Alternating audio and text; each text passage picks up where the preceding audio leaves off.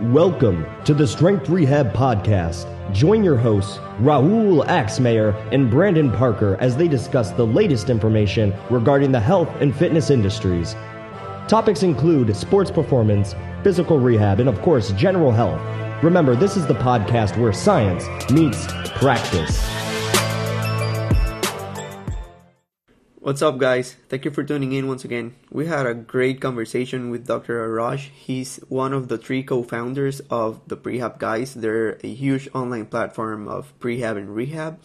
Um, we talked about the psychological aspect of rehab, business, goals, and more. So enjoy.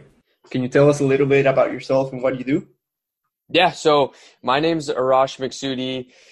I am um, uh, one of the three. Um, co-founders of, of the prehab guys. I mean now we've created a culture of prehab just trying to educate the public a little bit more about what it means to be proactive and taking control of your health where in today's day there's so much content that's out online and people don't really know how to decipher between high quality versus low quality content. So what we've done is we've kind of took it amongst originally it was us three. Now we have a team of people that kind of help us with uh, portraying that message and allowing people to understand what it is that they need to be doing um, and feeling like they have more control of their health because um, i mean injuries are, are tough uh, especially with how difficult it is, is in, in, america going through these loopholes that the insurance has put on us. But essentially what we've done is tried to create a, a platform for people to educate and feel more powerful about so how did how and why did the prehab guy started so we actually started as students, like similar to you to you guys, uh, while we were in PT school, and I think the the why kind of goes back to what I was saying before, where we found there wasn't really too much high quality information. We wanted to take it upon ourselves to provide that information to people, and the how would be uh, during school, we kind of found some time during one of our breaks to brainstorm and try to come out with an idea of how to push more evidence based information. And from there, we made we made it uh, we made a schedule where every single day we have to post through social media. And mm-hmm. from there, it was Instagram initially that kind of created a little bit of uh, traffic and engagement to our to our brand and from there just started growing through different platforms. Now we have our website and we have our app and a couple other things as well. We have a podcast as well. Mm-hmm. and uh, it's it's slowly started growing to the point where it's more than just a social media page. It's it's a brand. It's a platform to allow people to uh, educate themselves. That's awesome. So is that your main job or do you work yeah. as a dpt also well like now during the quarantine there's there's no uh there's not much seeing people but uh yeah that's a good question. We've transitioned slowly to to the point where it's now our full-time uh that's where most of our time is is invested. I would say uh, initially it was it was the other way around where most of the time was spent in the clinic and slowly we've kind of transitioned to moving towards 50-50 and now more time is spent with the online platform than seeing patients and clients. However, we always should be seeing patients and clients, and we've told ourselves that we're always going to be doing that because it's just how we're going to become better clinicians and how we're going to continue to push good content. Um, mm-hmm. Even even some of the highest quality researchers that I've talked to, they all still see patients because that's the only way that they can test and tweak and learn themselves um, when they're actually out there versus just staying in the lab. Yeah, like one thing is reading and knowing and understanding all of the research, but when it comes to practicing it, it's not as easy as it seems, right? Reading everything. no, no, not yeah. at all. Yeah, you you've got you you've got to try, and it's not it's not black and white. That's the thing is in, in school and even in research, sometimes people make it seem like if this is what's going on, this is the formula that you have to use to get someone out of a tendinopathy or uh, to get someone back to sport, but it's so much more complicated than that.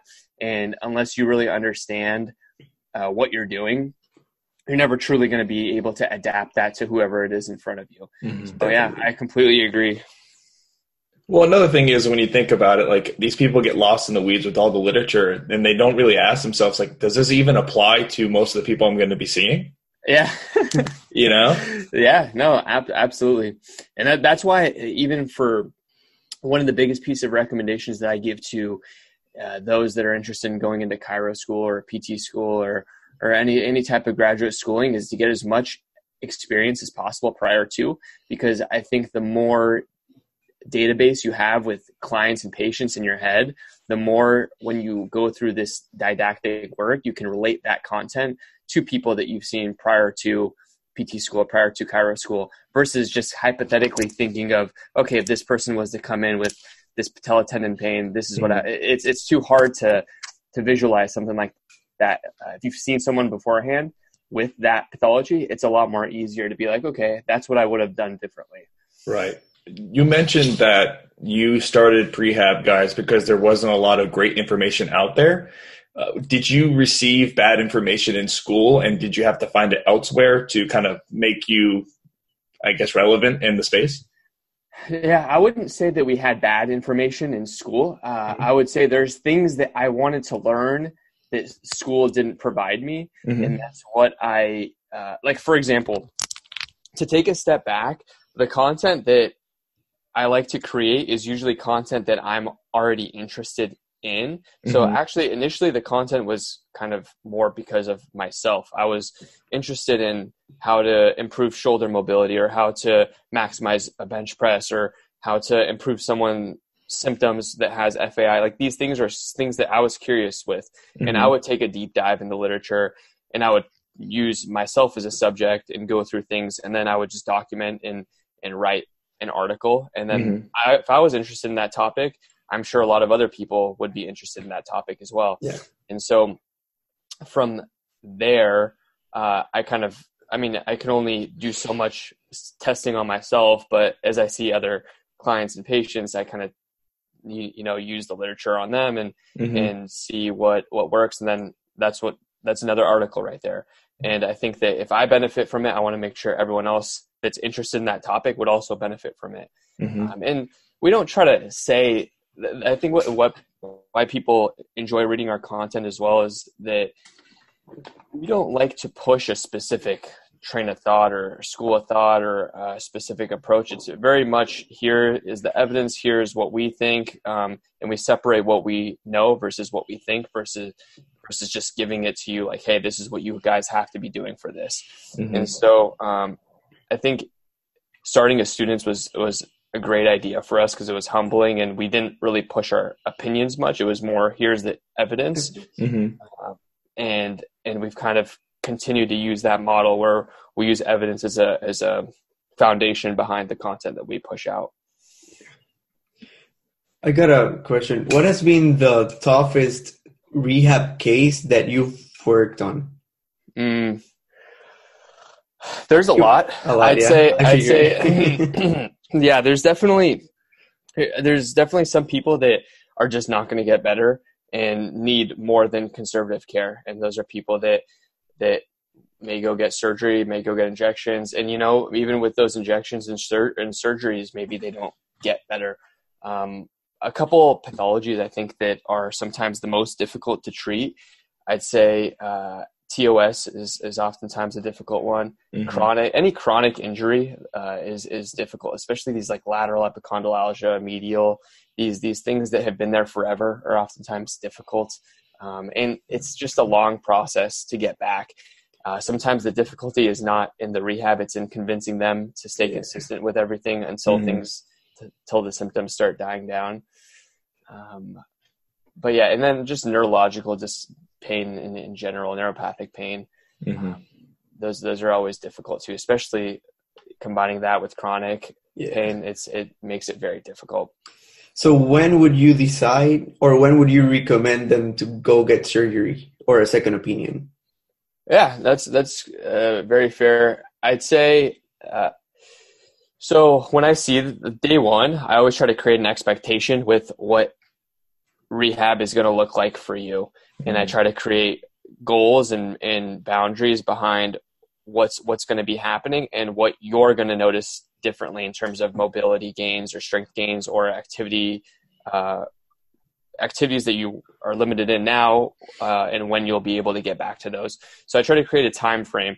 And if things aren't going as expected, whether that means things are getting worse or things are just plateauing or that person doesn't is not happy with where they are, that's when I try to seek some type of other opinion. Usually, mm-hmm. it's, it's a referral to see an orthopedic surgeon, yeah. just to see what else someone can do. But I like to give it at least six weeks, and it really depends on the problem. For example, if if someone does have an Achilles tendinopathy, we know that that thing may take three to six months of consistent rehab to get back to to baseline. So if six weeks of rehab doesn't actually help them, then I'm okay with that because I know that's going to take longer. So yeah. there's certain injuries that it's not just a hey, let's see if they get they get better in six weeks or not. Um, but day one, we create that expectation, and if things aren't going the same way as the expectation we've created, that's when I let them know, hey, maybe go see an orthopedic surgeon and get some some uh, some information and see what what they can provide you and that doesn't mean i discharge them mm-hmm. i still continue with what i'm doing oftentimes as well people think okay pt's done now it's time to go to see a surgeon no i still continue with what i'm doing because sometimes um, that has helped actually i'm just thinking of a patient case right now where um, she, this lady continued to do her exercises and she was going to get a total knee replacement I discharged her, and then she just emailed me saying, "Hey, uh, actually, things have been feeling better after we've been done." And I decided not to do that anymore. Nice. Awesome. So, and things like that, like a knee OA, there's no like, hey, six weeks of strength training and yep. you're done. It's not, it's not like that. Like the person has to stay consistent, and it's, exactly. it's an indefinite thing. Uh, but yeah, I would say if things aren't going the same way as we've created the expectation of on the evaluation day, then we would start having that conversation and seeing what they and I both think together, try to make it as collaborative as possible. Mm-hmm. Yeah. And see what the next best step would be. My, my question would be let's say we have an athlete that has maybe Achilles rupture or an ACL tear. There's a whole psychological component behind that. They're afraid to put force into that same region that they just recently torn.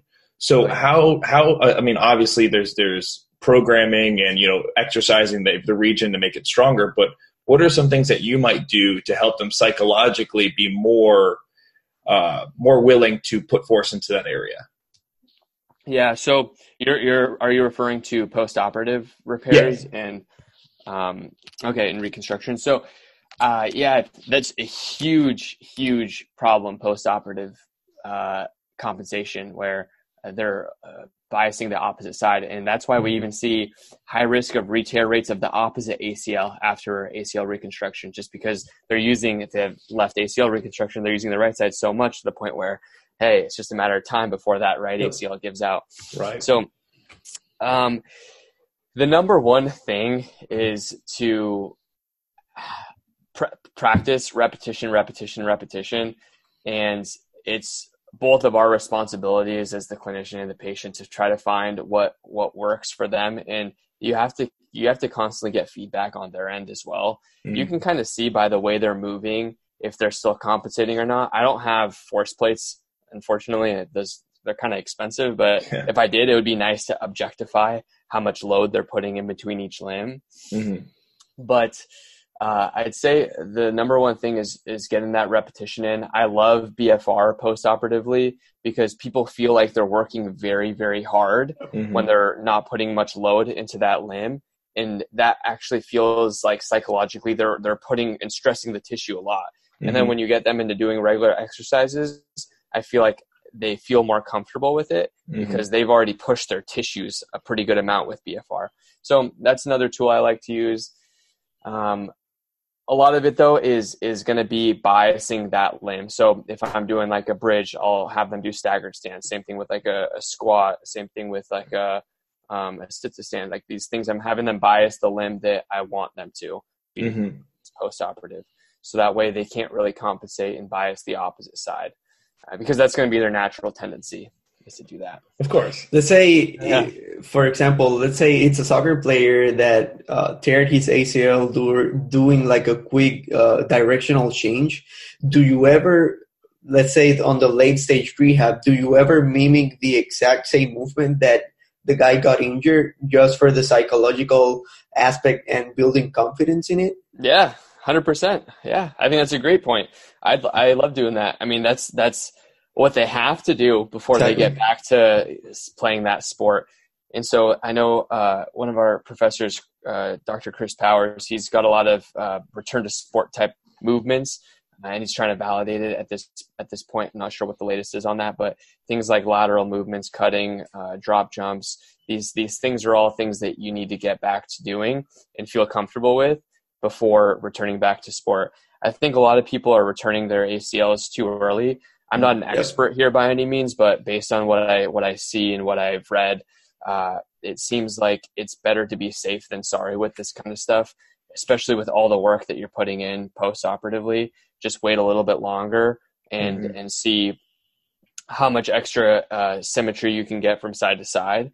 And like you guys are saying, even if it's symmetrical in terms of strength, and you're looking at uh, power output or force output, mm-hmm. you're still you're still looking at a psychological piece that that may not be fully addressed. And so if someone's landing a little more stiff, even though they have the strength, just because mm-hmm. psychologically they don't want to load that knee, then you have to take that into consideration and make sure that's addressed before letting them go back to, to playing soccer because they're going to be at risk of another injury. So I think that you guys are hitting on really good points there.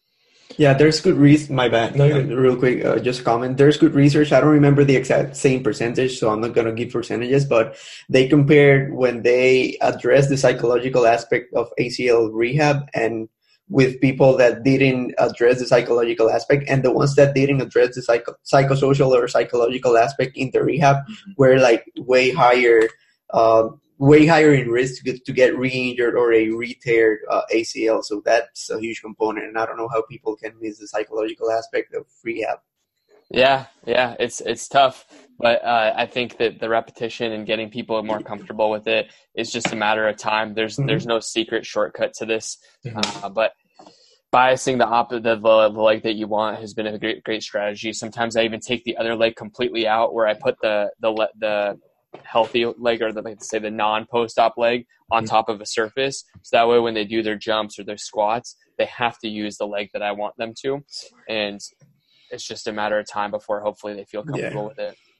You mentioned uh, for objective measures, we want somewhat of symmetry between strengths on each of the legs if we're doing ACL and we also want to clear any psychological barriers. Do you have any objective, like number wise? I, have heard some numbers being floated around when it comes to strength, being like for each body weight a pound, you're you should be able to do a leg extension for your ACL. Do you have any measures like that?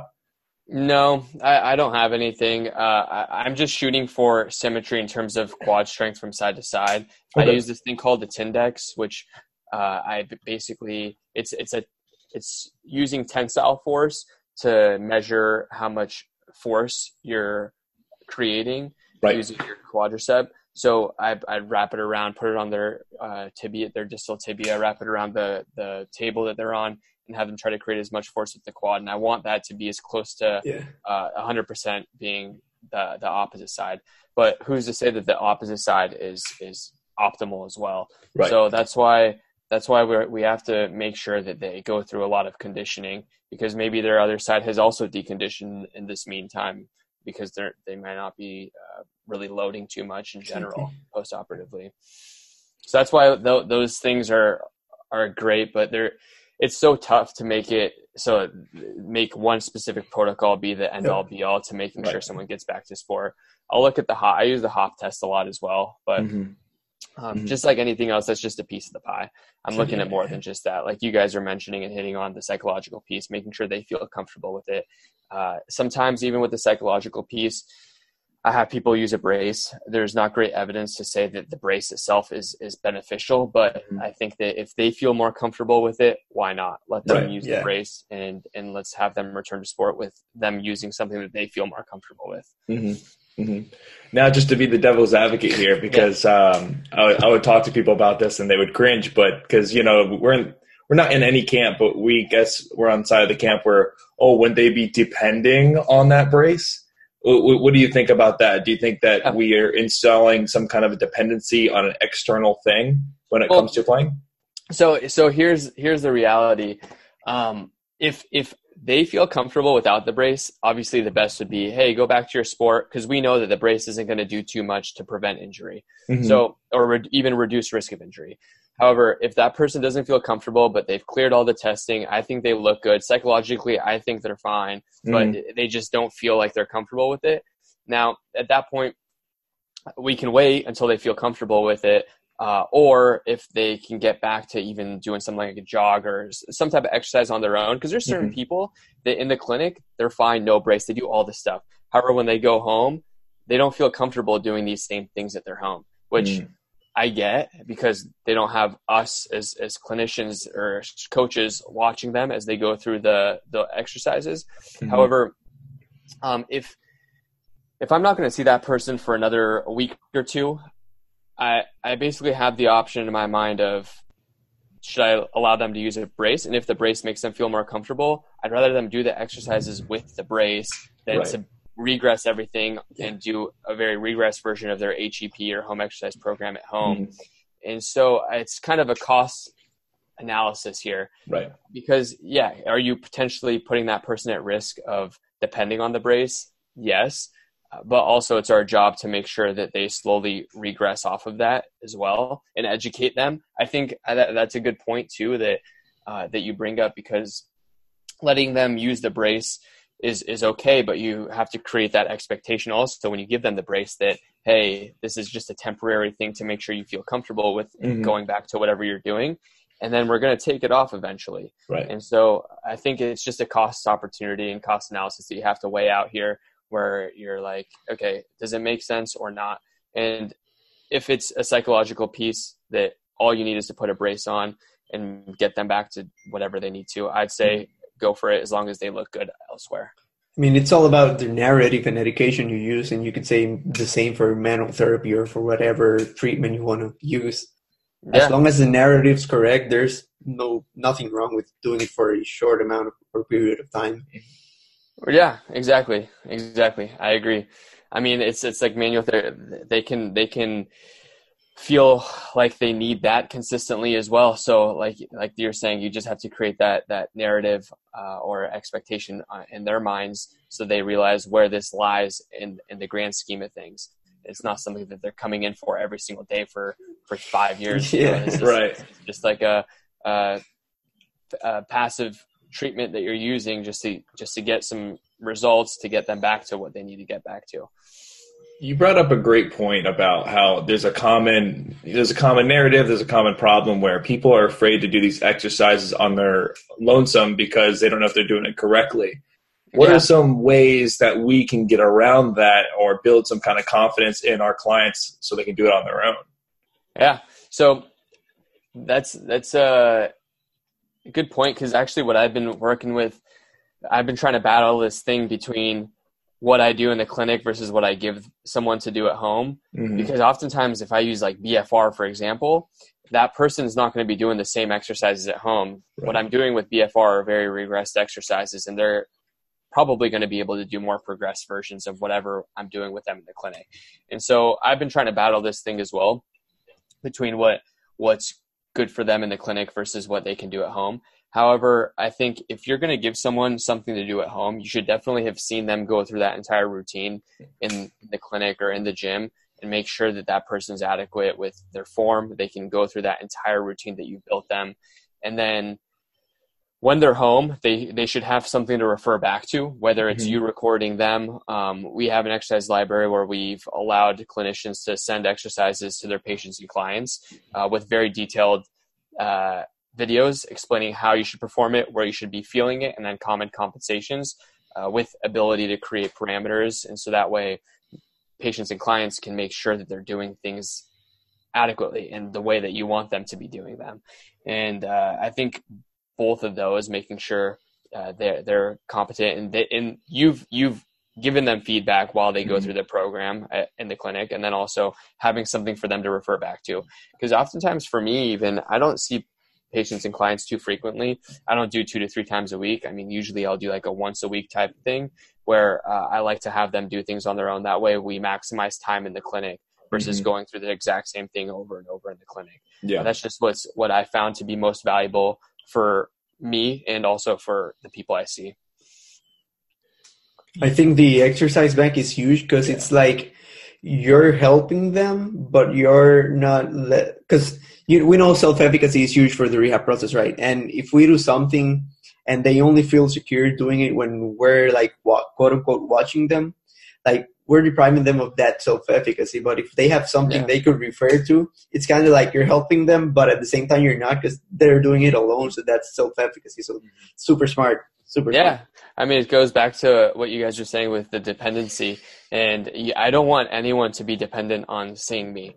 I don't want someone to feel like they have to come to see me to, to be in shape or to stay consistent with playing soccer. The goal is to get the knowledge base that I can provide and have that person be be free. And the more I see them, the more I'm likely to create that dependency, which is is not my end goal from a from a rehab standpoint. Now, if I'm if I'm doing more of a training or strength and conditioning programming, that's that's a different story. Yes, that's that's uh, th- there's a little bit of that. That's a whole different conversation. But um, in terms of rehab, I I'm on board. Dependency is not the way to go. You want you want them to be as as uh, independent as possible. Exactly. Yeah, definitely. My question would be, and because uh, we're currently making content for our page, and we're seeing strides within our own content. Uh, I was I was just curious from your point of view, where, where where was the big like huge step where you're like, wow, we are making way better content now? Like, what what simple fix or what trick did you start using? Or yeah, um, so there there there was never. I'll just say there was never one point where we were like, okay, we're we're we're changing the way we're doing things. Actually, this it wasn't until recently we have we've actually changed changed that but I don't. That's that's kind of going into too much detail. I don't. I don't want to go down that rabbit hole. But I'd say um, going back to your original question, it, it was more of what, what, was it again? When when we've noticed a change in content, like when yeah. we leveled up our content. Yeah. Um, I would say once we so there was a point a couple years ago where we so uh, when we started many other people weren't really in this space. There wasn't even business profiles on instagram. Uh, there wasn't much re- rehab on on social media. Now you see all kinds of rehab professionals. And it's a good thing. I think it's just helping grow uh, awareness for everybody and all of us together will end up uh, winning as long as the public is un- is aware of what we're doing. However uh, about i would say a year and a half ago uh, we we wanted to level up our content because we realized that this is what we want to do. We want to be an online platform. And to be an online platform, we have to level up our online content. And that's the point where we got a camera. We got a nice camera. We got a, uh, wireless mics. We got mics here too for, for filming, recording co- podcasts, uh, audio pieces. And we, we kind of leveled up our stuff through there. And we have had uh, different members on our team too that help with creating infographics, uh, mm-hmm. create with post productive work, and so that way we've we've created a system in place versus every single day just trying to film and post content. That that yeah. takes too much time. You have to plan everything out ahead of time. And we film a ton of content every day that we film, which is usually maybe once a month.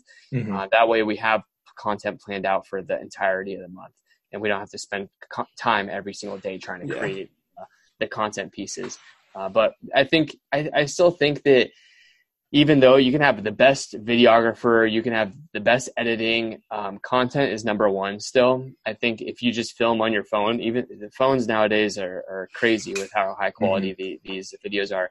That's, that's good enough. And if, if the content is good, people will end up finding it and enjoying it. Yep. If you can put terrible content and do all the post productive work, that's still going to do worse than, than very bad post productive work with great content. That's going to win. Content will win every single day.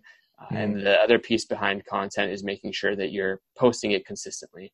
If not, then it's you're doing all that work just just to go back down and start from zero again. So you have to stay consistent. That's that's the other big piece behind that. Yep. Yeah, a polished turd is still a turd, right? that's what I got. Yeah, that's that. it. That's that's it. That's it. That's exactly it. That's right. My next question would be, and it's something that I struggle with, is I assume that our listeners or our viewers might know a certain subject, but I might be speaking above their head or using vernacular that they don't know. how how did you cross check your content like okay this is digestible for everybody to read this i try to create it as simple as possible basically uh, as you as you guys work with different clients and patients too you'll realize what what con what uh language works for them mm-hmm. and that's the language that that i end up trying to adopt for the most part unless i'm talking to other clinicians that way most people will be able to understand me when I talk about these exercises on social media. It's it's all patient friendly language. At least I try to try to be for the most part. Mm-hmm. At first, we had a difficult time trying to make it easily easy to understand, and sometimes actually oversimplified it to the point where even even the average fitness enthusiast was kind of confused. But we found a good uh, middle ground where the the patients and clients can understand what we're talking about, and at the same time the clinician is is on board with it because it's it's not oversimplified. Mm-hmm. It's just the verbiage and the terminology that you use are a little bit different, and it may sound a little silly to clinicians, but at the same time, that's that's what patients and clients understand is is simplicity, and you can't over overcomplicate it. Even the way we write our descriptions and in our exercise library, we try to simplify it so that way people understand what it is because at the end of the day the average person needs to understand. If not you're not gonna yep. you're not gonna make a change.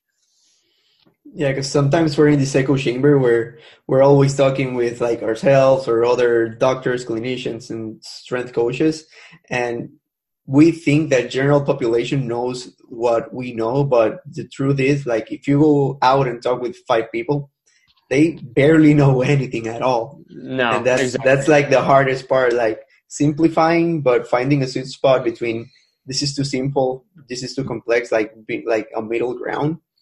And sometimes the, like the posts where we think are like stupid quote unquote stupid are the ones that are the best ones. And it's because they're simple and that's yeah. I think it's just finding this the middle ground or the sweet spot. You're hitting the bell of the bell curve. That's what that's what you should be aiming for if you're trying to create as much engagement and awareness as possible.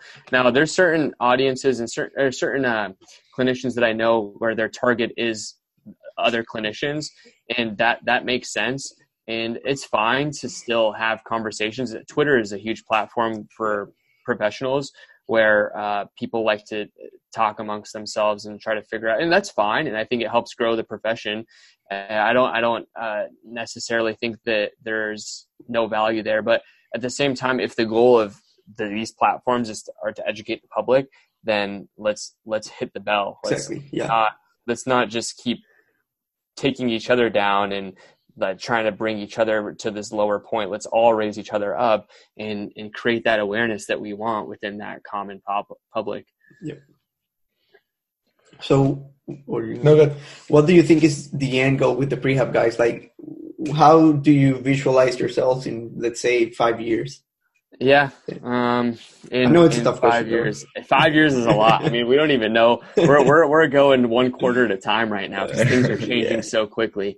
Technology is crazy. There's so much. There's so much to it, and we're we're learning so much about it every single every day, really, because there's always a new thing uh, that that pops up where you don't learn about that stuff in, in school. So uh, I'd say in in five years, um, I mean, there's there's a lot of change that we want to our platform that we currently have. Um, I mean, we have a great exercise library. I think that's something that we're very very proud of at this point.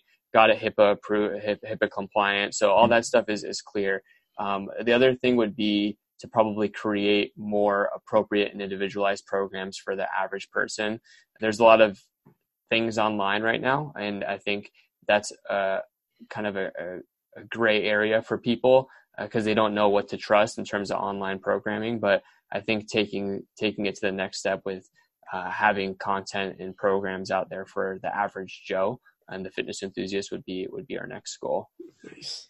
Not to take away from in person providers because I think people oftentimes get that confused and they think that we're trying to take away from clinicians and providers in person. Something that I wanted to clarify, and, and this is the way I think of it, and I, I mean, I could be wrong. Let me know your guys' thoughts. But for example, let's say, let's say the the meditation apps like Calm and Headspace.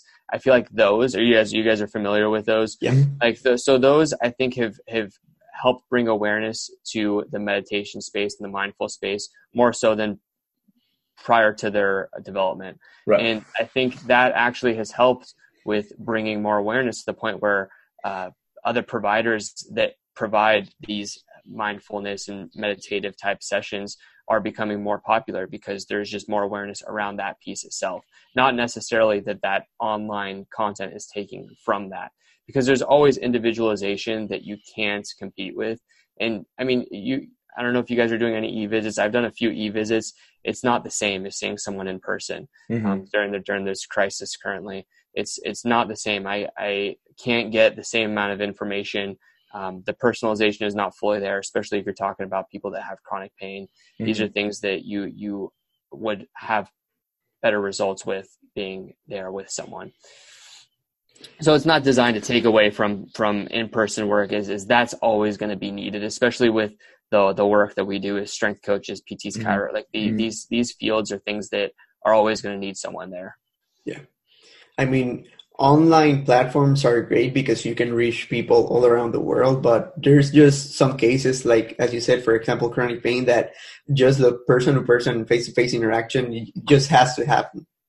Yeah exactly. like just talking like in facetime or in zoom it's just not the same not the same connection it's not even close. Yeah. No i i completely agree. And it's it's just giving people a, a piece of what they need and if it works, great. If not, then then hey, you need to see somebody in, in person. Yep. Um, and that's that's the idea. And it, it's not like our platform is designed to treat diagnoses either. So we're not we're not venturing down that territory. Mm-hmm. Um, it's it's more of prehab programming where it's trying to preach that proactive approach. However, we know, and as you guys probably know as well, people are not proactive as much as they are reactive, mm-hmm. and so they they're likely using these programs to help with their ailments that they currently have. But that's not the, the not intended the goal. goal. Yeah. No. And I mean, that's going to happen regardless. But uh, the goal is to, to educate and empower people while they're healthy to make sure that they don't have these issues in the first place. Mm-hmm. I mean, look at what we're doing with COVID 19 right now. We're trying to preach a proactive approach by social distancing, keeping everyone inside. This is not a react. This is uh, the reactive approach is the, the ventilators that they're using, all these drugs that they're trying out. Mm-hmm. Um, we're, we're trying to take it proactively because that, that's the only way to do it with, with really everything. Yep. Um, if, if you can catch it before the problem happens, it's it's much less work than afterwards. Yeah, easy. but it seems like so much work. Like from the like when you look at it in uh, before you have to do it, it always seems like much work. For example, like you know, I could clean this dish right now, or I can leave it for a huge stack and do it later. And it's just yeah. you always hate yourself for doing it. yeah, that that's an interesting example because for me, I like to I like to think of things. How can I be as efficient as possible? Okay. If I wash a dish every single time I get it dirty. Sometimes that'll take me maybe three times as long as if I just wait to the end of the day and just do everything at once.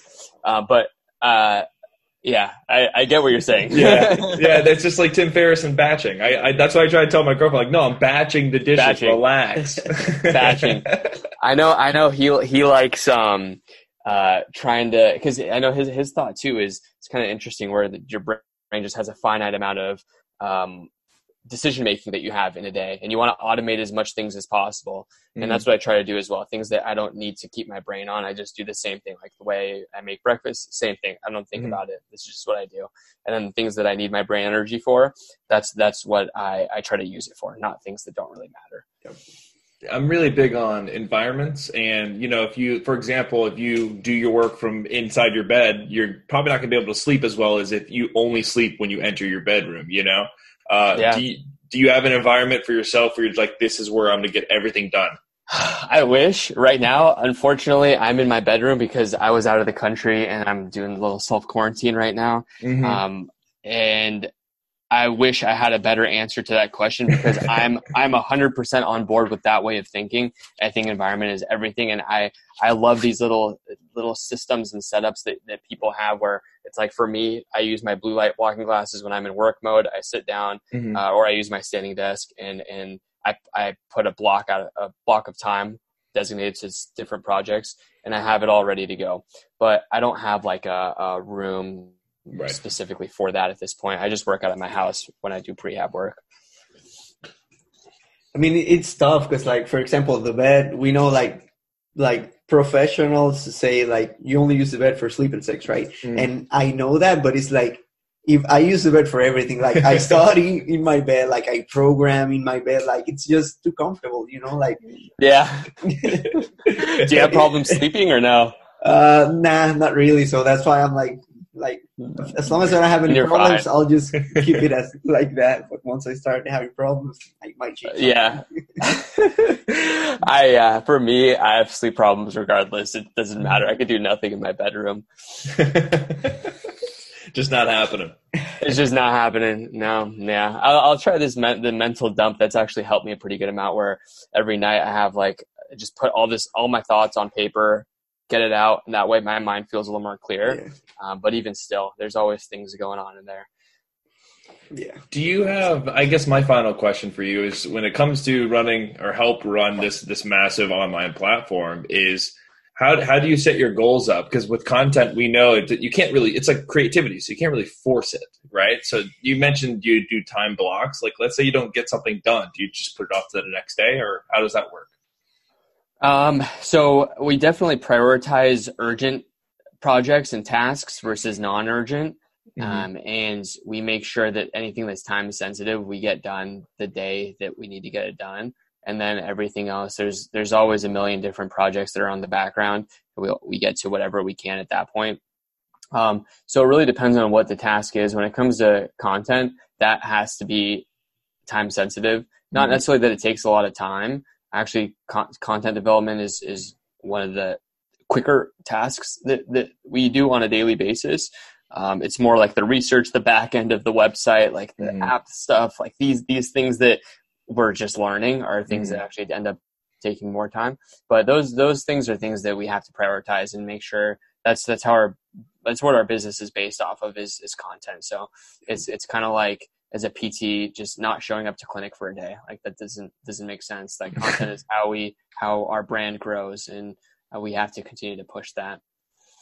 But yeah, we we block things out and make sure that uh, we uh, everyone does it kind of different, but um, we make sure that we get those time sensitive tasks done, and we keep ourselves accountable with having weekly agendas and monthly agendas, um, and making sure that we check off what we need to check off, or else things just don't get done, and you're mindlessly going through through life. You gotta you gotta create a task list and and make sure that you reflect every so often um, and, and see that you're moving in the right direction. I'm a big to do list guy, man. Like I'll, I'll click it when I to. finish it, and I'm just like yes, and just keep I going. What I want to start doing more is leaving the task that I finished to showcase myself. Like, hey, look, you got, you got you got a lot of stuff done today, but I just take it off. I just try to keep that list as thin as possible. But then sometimes I'm like, I just worked for 12 hours. I don't even know what I got done, but I know I got a lot of stuff done. So it'd be nice to go back and look and see, hey, I, these are the things that I finished today. Just drinking a beer, staring at your list of accomplishments. Like yes, today, today was a Feel great day. good. Yeah. Productivity. I want to thank you, man. This was awesome. I learned a lot. Cool. Yeah, that was good. Where can everyone find you? Uh, so uh, the prehab guys were on Instagram, Facebook, YouTube, Twitter, TikTok now, LinkedIn. We have audio experiences, our podcast. The prehabguys.com is our website. You can go to prehabguys.com. That's where our exercise library is. Um, Okay. We also have an app uh, that you can find on there as well. Uh, I think that's it. So the pre- we got the prehabguys.com on on all the platforms. You throw a rock, you'll I'll hit link 'em. that to I'll link that to the show notes. Awesome. Perfect.